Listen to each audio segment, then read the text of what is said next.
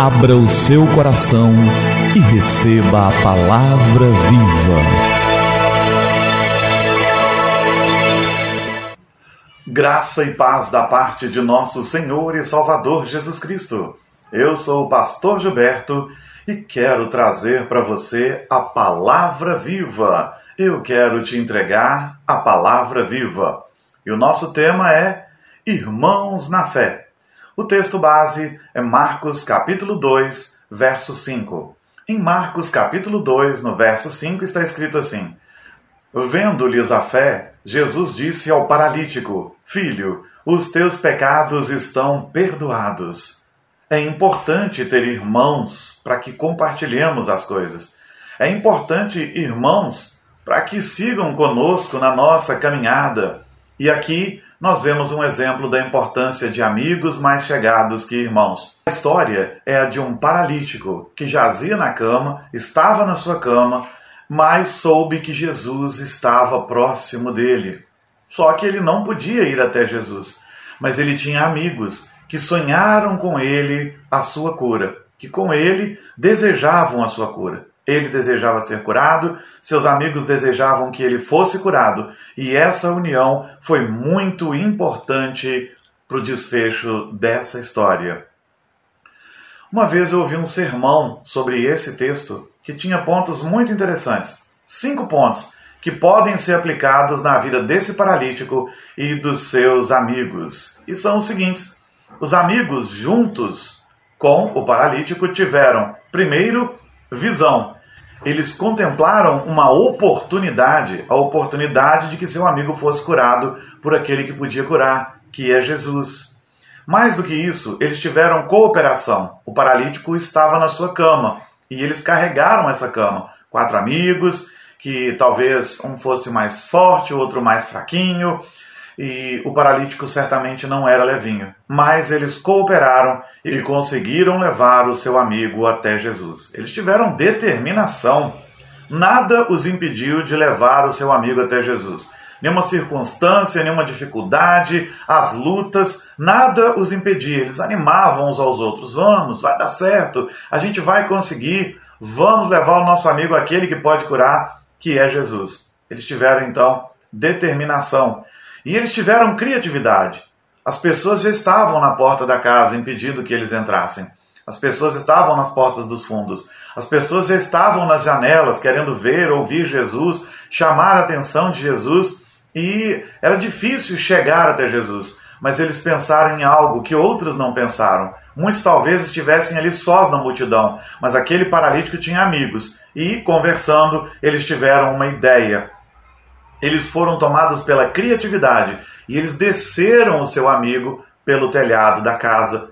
Eles destamparam o telhado da casa e desceram o seu amigo justamente diante de Jesus. Então ele chegou até Jesus.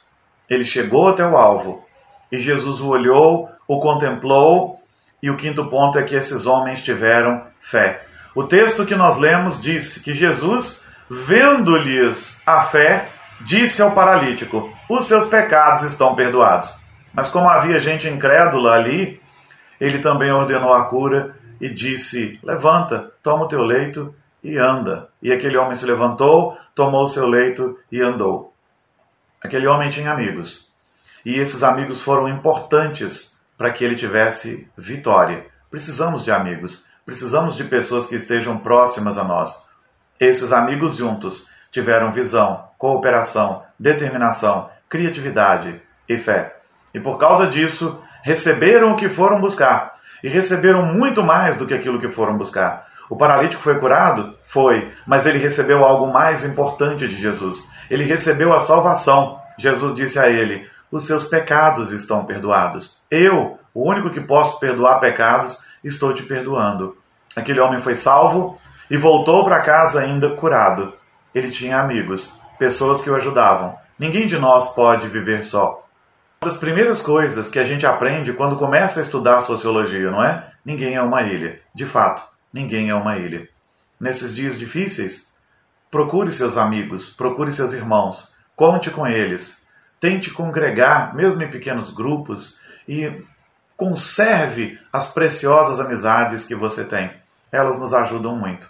Que o Senhor nos abençoe e que com os nossos amigos ao nosso redor, os nossos irmãos em Cristo Jesus ao nosso redor, nós possamos ser vitoriosos, recebendo muito mais do que aquilo que fomos buscar. Vamos orar?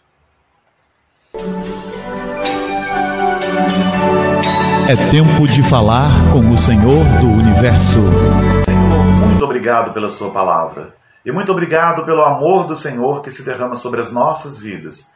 Nós pedimos que o Senhor nos abençoe, nos tome nas tuas mãos, derrame graça sobre nós e que nunca nos falte amigos, amigos mais chegados que irmãos, que nunca nos falte irmãos, que nunca desanimemos de estar juntos uns dos outros para que possamos ajudar uns aos outros, apesar das decepções dos relacionamentos, que a gente continue junto, porque essas decepções também são parte do nosso processo de crescimento.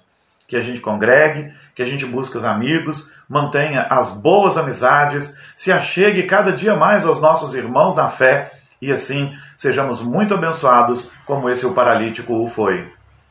Como esse paralítico o foi. Que o Senhor nos abençoe poderosamente. Nós oramos em teu nome, Jesus.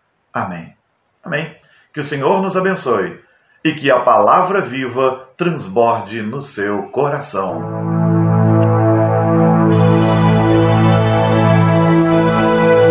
Abra o seu coração e receba a palavra viva.